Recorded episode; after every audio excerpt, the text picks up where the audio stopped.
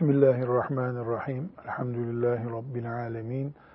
Ve sallallahu ve sellem ala seyyidina Muhammedin ve ala alihi ve sahbihi ecma'in. Riyazu Salihin isimli kitabımızdan Resulullah sallallahu aleyhi ve sellem Efendimizin aile eğitimini yani evdeki sorumlu babanın, annenin çocuklarına ailede din ağırlığı kazandırmalarını anlatan hadisi şerifler okuyacağız inşallah Teala. Ee, bu hadis-i şeriflerden önce Kur'an-ı Kerim'den iki ayeti Nevevi rahmetullahi aleyh e, hadislerin başına koymuş. Hafız Salih hem ayetleri hem de meallerini okuyalım. Bereket olsun meclisimize. Euzu billahi mineşşeytanirracim. Bismillahirrahmanirrahim. Ve'mur ehleke bis salati vastabir aleyha. Ailene namaz kılmayı emret, kendin de namaza dört elle sarıl. Evet, ailene namaz kılmayı emret ve kendinde bu işi önemse. Dört elle sarıl. Taha suresinin 132. ayeti kerimesi bu. Tabi e, buradaki emret yani mesaj at telefondan, tweet at, sen sonrasına karışma demek değil. Çok basit bir anlayış olur. Emretmek bir işin peşini takip etmek demek. Emretme gücün olduğu kadar takip etme sorumluluğunda var demek. Buna emretme diyoruz. Yoksa e, işte bu çağdaş ifadeyle tweet atıyorsun, herkes namaza kalksın, sabah namazını da takip etmiyorsun. Bu yanlış bir şey olur. E, Tehrim suresinin 6. ayetinden okuyalım. Ya eyyühellezine amenu ku enfusakum ve ehlikum nara. Ey iman edenler! Kendinizi ve ailenizi ateşten koruyunuz kendinizi ve ailenizi ateşten koruyunuz emrediyor Allahu Teala. E korumazsak ne olur? Ateş yakar. Korumazsak ateş yakar. Maazallah. Evet, şimdi 300. hadisi şerife geldik. Bu hadisi şerifte e, Resulullah sallallahu aleyhi ve sellem Efendimizin e, torunlarından birisiyle ilgili bir uygulamayı göreceğiz. Ondan kendimize ders çıkaracağız. Hadis-i şerifi tercümesinden dinleyelim. Ebu Hureyre radıyallahu anh şöyle dedi. Hazreti Ali'nin oğlu Hasan radıyallahu anhuma sadaka edilen hurmalardan birini alıp ağzına atmıştı. Bunu gören Resulullah sallallahu aleyhi ve sellem kaka kaka at onu. Bizim sadaka edilen şeyleri yemediğimizi bilmiyor musun? buyurdu. Bir rivayete göre şöyle buyurdu. Bize sadaka helal değildir bilmiyor musun? Evet, Bukhari'de ve Müslim'de bu hadisi şerif. Hadisi anlamadan önce ya da konusuna geçmeden önce hatırlatma bakımından e, şunu bilmemiz lazım. Resulullah sallallahu aleyhi ve sellem döneminde Medine'de ticaretin ağırlığı hurma üzerinden bildiğimiz bu Ramazanlarda iftar ettiğimiz hurma. Onun üzerindendi. Sadaka ondan veriliyor, ev ondan geçindiriliyor. Başka yerlere onu satıyorlar, gıda olarak onu kullanıyorlar e, Efendimiz sallallahu aleyhi ve sellem de zekat verildiği zaman ona ya hayvanlar zekat veriliyordu işte birisi getirip devesini zekat veriyordu ya da e, hurma zekat veriliyordu. Bazen de para da zekat veriliyordu. Onları da Efendimiz sallallahu aleyhi ve sellem mescidin bir köşesinde topluyordu. Ne yapıyordu? Fukara gelince de fukaraya veriyordu. Yani mescit aynı zamanda depo vazifesi de yapıyordu zekat malları için. Efendimiz sallallahu aleyhi ve sellemin torunu Hasan radıyallahu anh orada oynarken onlardan bir tane koparıp ağzına koymuş. Ee, çocuk yani depodaki işte bahçe, depo dediğimiz yer zaten bir köşe yani orada böyle bir duvarla çevrili bir yer değil. Yemiş. Fakat ortada bir hüküm var. Peygamber sallallahu aleyhi ve sellem ve onun ailesi zekat yiyemez haramdır. Onlara haram. Yani ümmeti Muhammed peygamberi aleyhissalatü vesselam ve aile efradını zekata muhtaç hale getiremez. Böyle bir kural var. Çocuk ya 4 yaşında ya 5 yaşında bilemedin 6-7 yaşlarındaydı. Hasan radıyallahu anh bu olay olduğu zaman Efendimiz sallallahu aleyhi ve sellem ağzına hurma götürdü bu çocuk. Hurmayı nereden aldı? Zekat malı olan hurmalardan aldı. Çocuğu azarladı. Bırak, bırak. Bize zekat malı caiz değil bilmiyor musun? buyurdu sallallahu aleyhi ve sellem Efendimiz. Şimdi bu hadisi şerifi Nevevi buraya koymuş. Zekatla bir ilgimiz var mı? Şimdi başlığımız zekatla ilgili mi? Değil. Bu zekat mı? Ee, bizim başlığımız Peygamber sallallahu aleyhi ve sellemin ailesiyle ilgili bir konu mu? İşte Efendimizin torunlarını sevmesi filan böyle bir konu mu? Değil. Konumuz ne bizim? Aile reisi, baba ve anne ailede din duygusundan sorumludur. Çocukların helal yiyip içmesinden, yetişmesinden, ibadet yapmasından sorumludur. Bir örnek olarak Nevevi Peygamber sallallahu aleyhi ve sellemi getirdi önümüze. Niye getirdi? Çünkü Efendimiz sallallahu aleyhi ve sellem torununu çok seviyordu. Çok ama. Kucağına alıyordu. Küçük kardeşi Hüseyin'i de radıyallahu anhum cemiyen alıyordu. Ve ne buyuruyordu? Allah'ım ben bunu seviyorum, bunları seviyorum, sen de sev diyordu. Ve sevgisini de böyle diliyle söylüyordu. Mesela hutbe irad ederken Mescid-i Nebi'ye gelmişti bu çocuk. Böyle uzun bir hırka giymiş. Hırkaya da basmış ucundan düştü yere. Minberden indi. Ah bu çocuklar insanın e, bayağı fitnesi oluyorlar deyip çocuğu aldı, teselli etti, tekrar minbere çıktı. Demek ki seviyordu. Ama Allah'ın hükümlerinden bir hüküm vardı. Ne? Peygamberin çocukları, torunları, hanımları zekat yiyemezler. Bu çocuk bir tane hurma, 3 gram, ne kadar gelir Salih Hoca? 3 gram gelir mi bir hurma?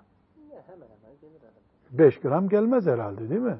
Büyük hurma olursa 5 gram gelir. Yani bir hurma çocuk, o zekatı veren adam, sahabeden hiçbiri bu çocuk bundan bir tane hurma aldı der miydi?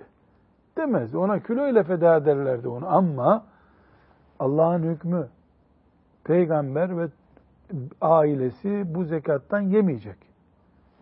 Böyle bir hüküm var. Ya yedi de sayılmaz o. Bir tane hurma çocuk ağzına attı, yalayacak onu. Ama ne yapıyor orada? Peygamberliğini, o torununa olan sevgisini, e, dede, dede şefkatini hepsini bir kenara koyuyor. Allah'ın hükmüne peygamberin torunu yemez bu hurmadan diyor ve onu tatbik ediyor. Biz bunu nasıl kendimize ders çıkaracağız? Şimdi Hasan Hoca Efendi, bak bunu ne yapacağız? Sen hocasın. Diyanetten emekli olmuş adamsın. Ben hocayım.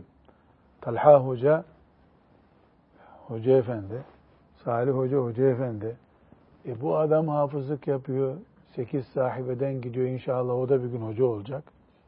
Gerçi onun torunu olmasına çok vakitler var görünüyor. Ama mesela Hasan Hoca'nın torunu var. Şimdi Hasan Hoca e, torununu böyle bir laubalilikte işte sünnete aykırı bir işte gördüğünde e, daha çocuk dediği zaman sünnete aykırı mı davranmış olacak Teala hocam? Sünnete aykırı davranmış olacak. Çünkü Efendimiz sallallahu aleyhi ve sellem daha çocuk diyebilirdi. En yüksek ihtimal 9 yaşındaydı Hasan. 12 değildi. E, bu, buna rağmen hiç taviz vermedi. Demek ki bu bize neyi gösteriyor? Bir küçük hurma parçası da olsa baba evinde şeriattan taviz vermeyecek. Zalim de olmayacak tabi. Yani madem sen işte sabah namazının sünnetini yanlış kıldın, 6 ay sana gıda cezası, yemek yok. Böyle bir işkence herhalde yapmayacak. Makul. Çocuğun yaşı kaç? 3. 3 yaşına göre konuşacak çocukla. Çocuğun yaşı kaç? 10. E 10 yaşında çocuğa ne kadar muamele yapılırsa o kadar muamele yapacak. Çocuğun yaşı 20. Hafif bir adamlaşmaya başlamış çocuk. Ona da 20 yaşında bir çocukla nasıl konuşulursa öyle konuşacak. Bu şartla tabi. Evet bu 300. hadisi şerifte neyi gördük? Resulullah sallallahu aleyhi ve sellem küçük bir hurma bile olsa söz konusu olan taviz vermiyor. Evet 301. hadisi şerifi okuyalım. Resulullah sallallahu aleyhi ve sellemin üvey oğlu Ebu Seleme Abdullah İbni Abdül Esed'in öz oğlu Ebu Hafs Ömer şöyle dedi. Buradaki konuşulanın e, künyesi uzadı. E, Ebu Hafs Ömer. Ömer. Çocuğun adı Ömer. Ben Resulullah sallallahu aleyhi ve sellemin himayesinde yetişen bir çocuktum. Yemek yerken elim yemek tabağının her yanına giderdi. Bunun üzerine Resulullah sallallahu aleyhi ve sellem bana şöyle buyurdu. Oğlum besmele çek, sağ elinle ye, hep önünden ye. O Cümleyi günden, bir daha okur musun Salih Hafız? Oğlum besmele çek, sağ elinle ye ve hep önünden ye.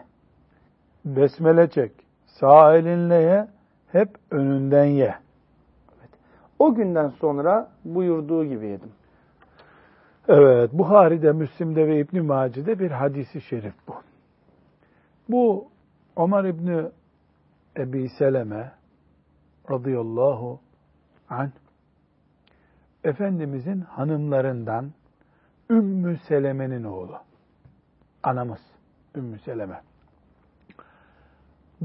Ümmü Seleme'nin kocası Ebu Seleme vefat edince Efendimiz sallallahu aleyhi ve sellem Ümmü Seleme ile evlendi. Hanımı oldu onun. Dolayısıyla bu Ömer Efendimizin nesi oluyor? Evlatlığı oluyor. Bu kadar kolay. Bu evlatlık olan çocuk nerede yemek yiyordu? Efendimiz sallallahu aleyhi ve sellemin evinde yemek yiyordu. O evin evlatlığı o çünkü. E, do, Efendimiz sallallahu aleyhi ve sellemin oturduğu sofraya oturuyordu. Nasipli çocukmuş. E, Efendimiz sallallahu aleyhi ve sellem de ona üvey baba ama peygamber olarak ümmetinden birisi muamelesi yaptı. E, çocuk neyini tarif ediyor? Abur cubur sofrada oturuyormuş. Abur cubur oturuyor. Efendimiz sallallahu aleyhi ve sellem onun bu e, uygulamasına yani abur cubur oradan alıyor, buradan alıyor, sol eliyle ağzına koyuyor. Bir de üvey çocuk yani Efendimiz sallallahu aleyhi ve sellemin hanımının başka babadan olan çocuğu ve kesinlikle yaşı 10 yaşın altında. Çünkü Ömer radıyallahu anh'ın e, şeyi belli, doğumu belli. Annesinin Efendimiz sallallahu aleyhi ve selleme geldiği tarih belli. Efendimiz sallallahu aleyhi ve sellem çocuğun yemekte sünnete aykırı davranışını düzeltiyor. Oğlum diyor. Evlat gibi çağırıyor. Besmelesiz başlama. Bir. Sağ elinle ye. İki. Ortak çanaktan yiyoruz, tabaktan yiyoruz. Önünden ye. Önünden ye. Yemeğin başka e, terbiye ve ahlakı da var. Ama burada bu Ömer'e üç şey Efendimiz sallallahu aleyhi ve sellem tavsiye buyurmuş. Hem çocuk o kadar kaldırabilirdi o anda. Bu bir. Hem de e, yani acil olarak öğretilmesi gereken onlardı. Birincisine besmelesiz yeme. Bismillah de yemeye başlarken. İki, sağ elle ağzına götüreceksin. Sol elle yemek götürmek yok. Üçüncüsü tabağın her tarafını karıştırma. Önünden önünden ye. Bu terbiyeyi öğretmiş. Burada Efendimiz sallallahu aleyhi ve sellemin bir kere daha kendi eliyle bizzat müdahale ederek bir yanlışı düzeltirken görüyoruz. Mesela Ümmü Seleme annemize bu çocuğa tembel şöyle yapsın buyurmamış. Bizzat kendisi öğretmenlik yapıp bu işi düzelt diye çocuğa tembihte bulunmuş. Ve çocuk asla 10 yaşından büyük değil. Bunu da unutmuyoruz. Çocuk küçük. Evet. Efendimiz sallallahu aleyhi ve selleme ait bir hatıra daha görmüş olduk. 302. hadisi şerifi okuyalım. Bu hadis-i şerif daha önce geçmiş. 285. hadisi şerifte geçmişti bu. Ama burada madem Nebevi buraya koydu, hepimize hatırlatma olsun diye bir kere daha hadisi şerifi dinleyelim. İbn Ömer radıyallahu anhuma'dan rivayet edildiğine göre Resulullah sallallahu aleyhi ve sellemi şöyle buyururken dinlemiştir. Hepiniz çobansınız. Hepiniz güttüğünüz sürüden sorumlusunuz. Devlet reisi de bir çobandır ve sürüsünden sorumludur. Erkek ailesinin çobanıdır ve sürüsünden sorumludur. Kadın kocasının evinin çobanıdır ve sürüsünden sorumludur. Hizmetkar efendisinin malının çobanıdır. O da sürüsünden sorumludur. Netice itibariyle hepiniz çobandır ve güttüğü sürüden sorumludur. Evet, yani herkes sorumlu.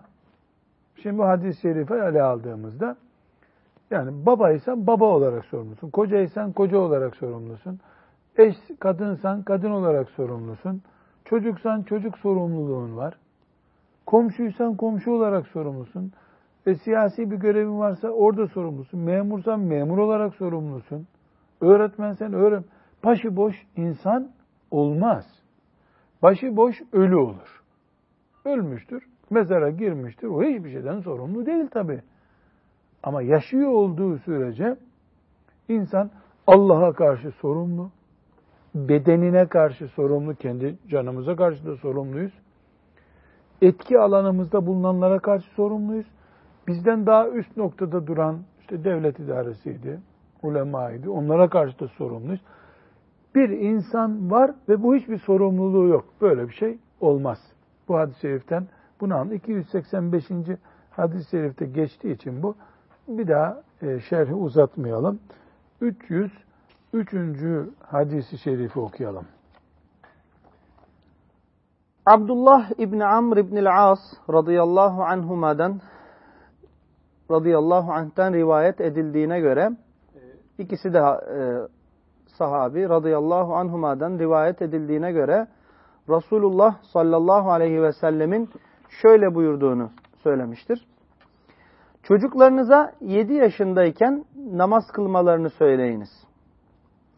10 yaşına bastıkları halde kılmazlarsa kendilerini cezalandırınız, yataklarını da ayırınız. Ee, çocuklarınıza 7 yaşındayken namaz kılmalarını söyleyiniz. 10 yaşına bastıkları halde namaz kılmıyorlarsa kendilerini cezalarınız, yataklarını da ayırınız. Bir sonraki hadis-i şerifi de okuyalım. Bunlar mana olarak aynılar çünkü.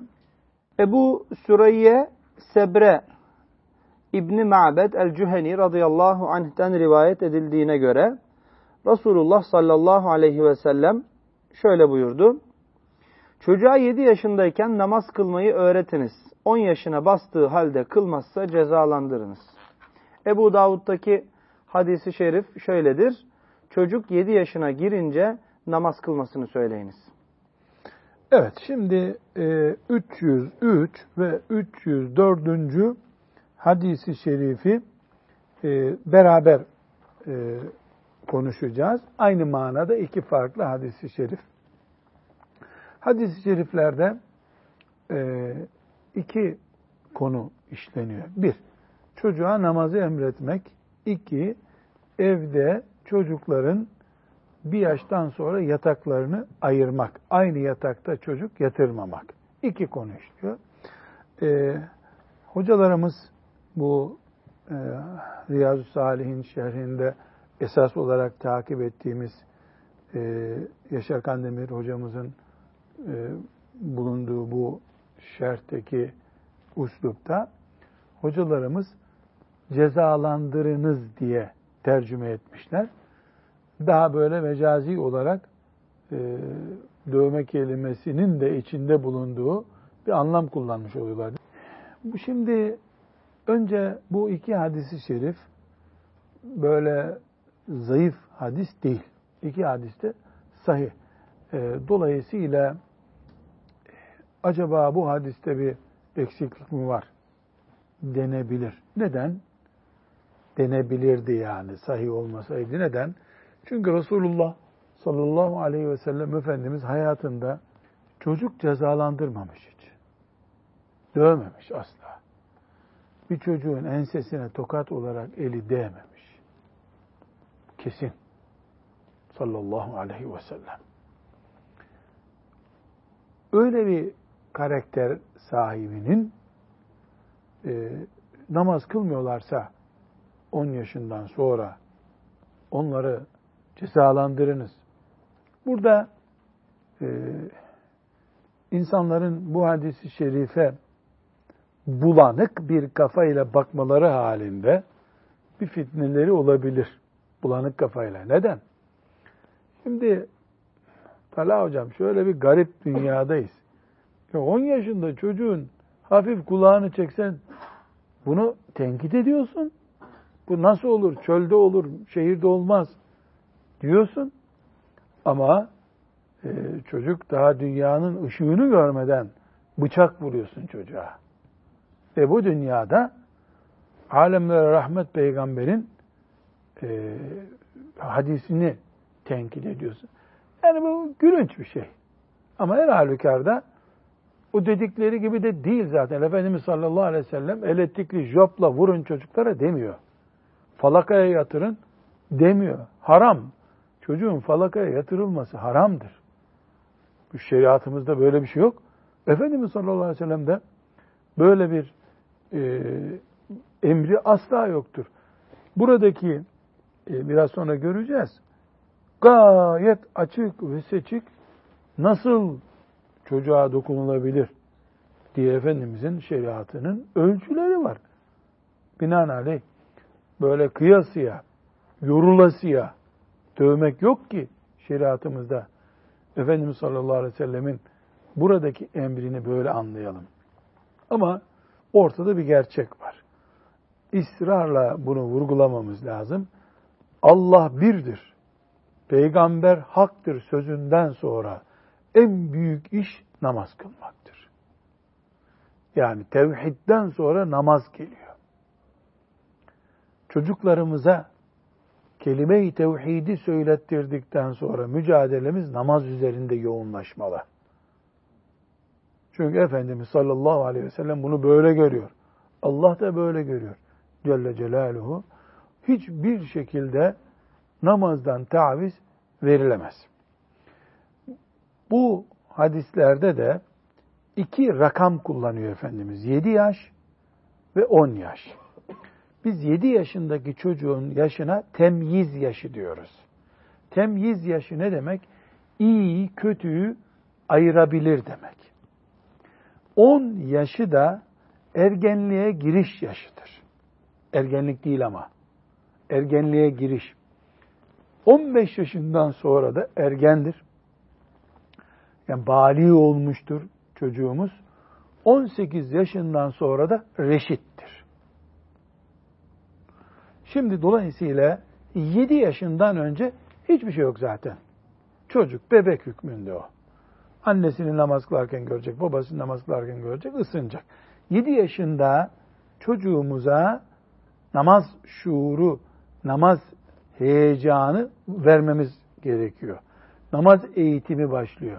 Tabi onun da bir kuralı olacak. Ee, oturup abdestten başlayacağız. Önce tahareti bitireceğiz. iki ay sonra abdese geçeceğiz. Üç ay sonra sadece rükû yapmayı öğreteceğiz. Aradan bir zaman geçecek sadece secdeyi öğreteceğiz. Tahiyyata oturtmayı öğreteceğiz. Ondan sonra Fatiha'yı öğreteceğiz. Ondan sonra Kevser suresini işte en kısa sureyi öğreteceğiz. Ondan sonra abdest aldığımı fazla sıkıştırmadan bir bakalım babanın arkasına geç bir namaz kılalım diyeceğiz. Eğitim, eğitim bir defa öğretim demek değil, eğitim demek başka bir şey. E, Efendimiz sallallahu aleyhi ve sellem Medine şartlarında 7, 8, 9, 10, 4 yılda namaz öğretileceğini söylüyor bize. Bu İstanbul gibi, internet çağı gibi karşımıza çıkan dönemlerde ise herhalde 14 senedir bu rakam. Medine gibi mübarek bir yerde. Herkesin, ağaçların bile neredeyse secdeye kapandığı bir yerde. Dört senede ancak bitirebilir bunu bir anne baba diyor Efendimiz sallallahu aleyhi ve sellem. Yedide başlayın diyor. Sekiz, dokuz, on. Öyle bir yazın camiye göndermekle olmuyor demek ki bu iş. Buna rağmen on yaşına geldi çocuk hiç takmıyor. O zaman işte babalığın görünsün. Kaşlarını çat. İşin ciddi olduğunu. Yani Allah'a iman etmiyorum ben haşa deseydi çocuk nasıl böyle sinir küpü olacaktın? E, dört sene üzerine namazda bir sorun yaşandı diyeceğiz. Kademeli, kademeli de baba, anne yani bu işin ciddiyetini çocuğa hissedecekler. Demokratik hakkı kılar kılmaz, insan hakları böyle bir şey olmaz. Yani çocuk namaz kılacak da ne zaman öğrenecek bu namazı? Ama 10 yaşında çocuk namaz kılmıyor. Sabah namazına geç kalktı, güneş doğdu. Bu kastedilmiyor herhalde. Reşit değil zaten çocuk. Yani çocuğa günah yazılmıyor henüz. O nedir? Biz 10 yaşına geldi, ebedi namaza geçmiyor. Ara sıra kaçamak yapıyor, o namaz kılmıyor demek değil. Hiç namaz kılmıyor. Namaza refleks gösteriyor. İşte dayım kılmıyor, ben de onun gibi kılmayacağım diyor. Ona bir tepki göstereceğiz. Bu tepkimiz çocuğu elektrikli sandalyeye oturtma değil, çocuğu herhalde penseyle parmaklarını kesme değil, yani bir 10 yaşında çocuğa ne tepki gösterilirse, onun ölçülerini göreceğiz inşallah, o tepki ancak gösterilebilir. Bunun dışında zulmedilmiş olur çocuğa, Allah'ın vermediği halde verdiğini zannettiğin bir yanlış yapmış olursun. Hem vebale girersin hem de çocuğun namazdan nasibi olmaz. Namaz kılmaz o çocuk. Sana inat kılmaz, annesine inat kılmaz. Kılacaksa da abdestsiz kılar. Her halükarda tam anlamıyla kaş yaparken göz çıkarılmış olur. Maazallah.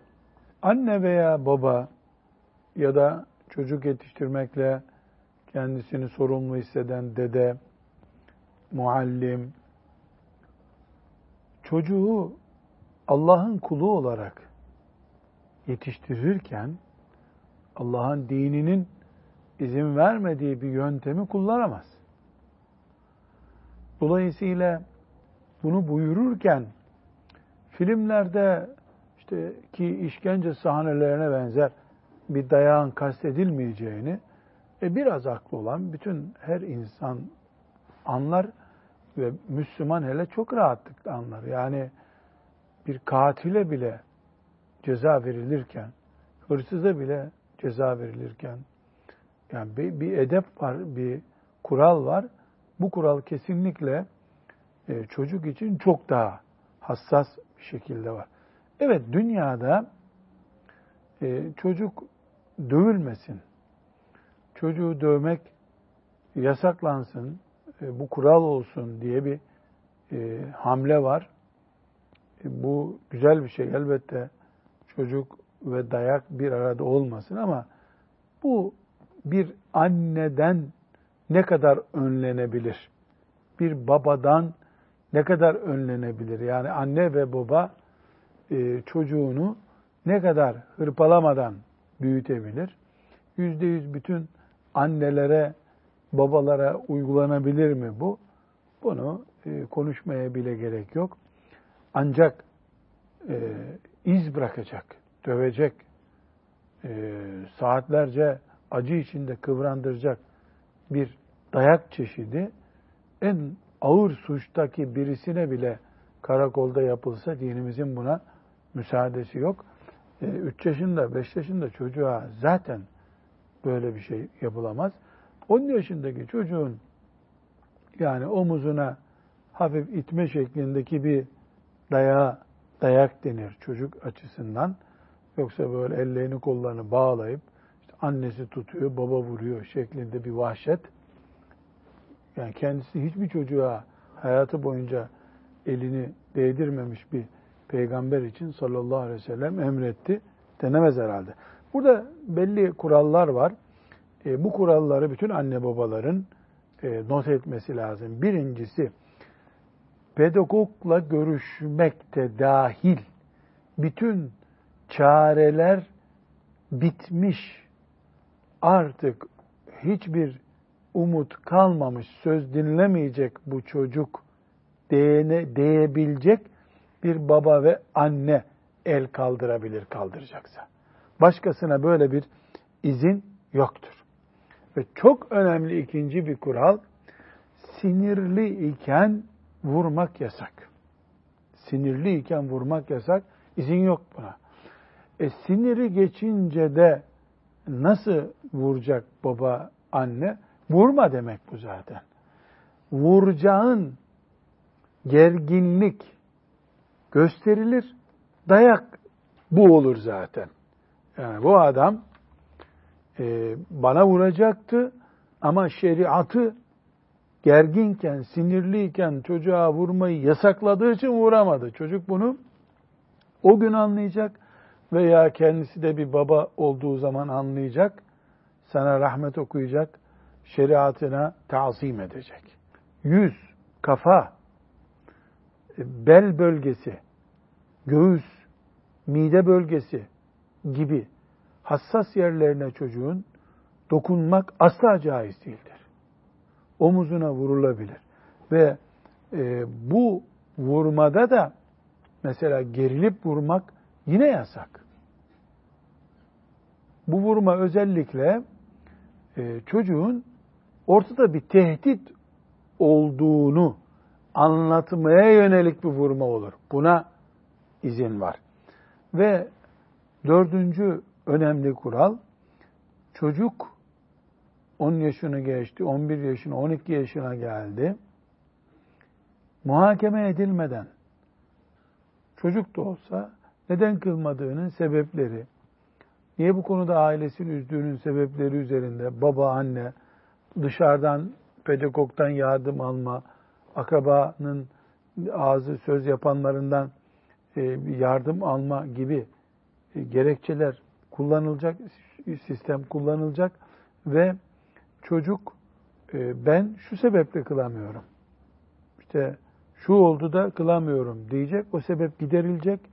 Bu da beşinci şartım, bu da önemli bir şart. Beşinci şartımız bir annenin, bir babanın anne baba olarak namaz konusunda çocuğu cezalandırma hakkı var ama infaz memuru tutma hakkı yok. Yani dayısını çağırıp şunu bir patakla bakalım bu namaz kılmadı dediği zaman anne ve baba vebale girmiş olur. Böyle bir hak yok. Çünkü anne duyarlılığıyla, baba duyarlılığıyla cezalandırılan bir çocuk bunu bir onur meselesi yapmayabilir. Yapmaz da. Yani kol kırılır, yen içinde kalır, olur biter. Ama dışarıdan bir infaz görevlisi tutup bu ceza ona tatbik ettirildiği zaman kalıcı iz yaparız. Namaz düşmanı, anne baba düşmanı bir çocuk yetişmesine sebep olabiliriz. Allah muhafaza buyursun. Ala külli hal bu hadisi şerif, e, bu okuduğumuz son 303 ve 304. hadisi şerifin her ikisi de iki konuda bize yön veriyor. Birincisi çocuklarımızı 7 yaşından itibaren namaz bandına alacağız. Bu 10 yaşına kadar sürecek. Ondan sonra 10 yaşından sonra aksama ciddi bir boyut alıyorsa işi biraz daha ciddiye alacağız. Aile ortamında sertleşmeler, ailenin kaldıracağı düzeyde sertleşmeler olabilir, olmalı. Çocuk bunu bir eğlence konusu, parka gidip gelme konusu gibi zannetmesin diye. İkincisi de çocuklar 7 yaşından itibaren kız erkek ayrı yataklarda yatmalılar. Aynı odada yatabilirler. Yatakları ayrılmalı. Hatta 10 yaşından sonraki çocuklar aynı yatağı kullanmamalıdırlar. Yani e, kız kızı erkek erkeğe de olsa kullanmamalıdırlar. Bu peygamber sallallahu aleyhi ve sellem Efendimizin emridir, ümmetine tavsiyesidir. Bu hadislerden, aile eğitimiyle ilgili hadislerden üç önemli vurgu çıkıyor. Birincisi sorumluluğunu unutmasın Müslüman. Bu çocuğun namazından, ahlakından, yatak terbiyesinden sorumlusun. İkincisi tedbir alan aile olmak zorundadır herkes. Bir tedbir alacaksın. Üçüncüsü de yani her zaman canım tatlım yapar mısın kılar mısın tutmayabilir. Kaşlarını çattığın bir pozisyona da aile reisi olarak hazır olmalısın. Yeri gelir çocuğun anladığı dil çatık kaş olur. O çatık kaşı kullanacaksın ama zulüm değil. Ciddileşme.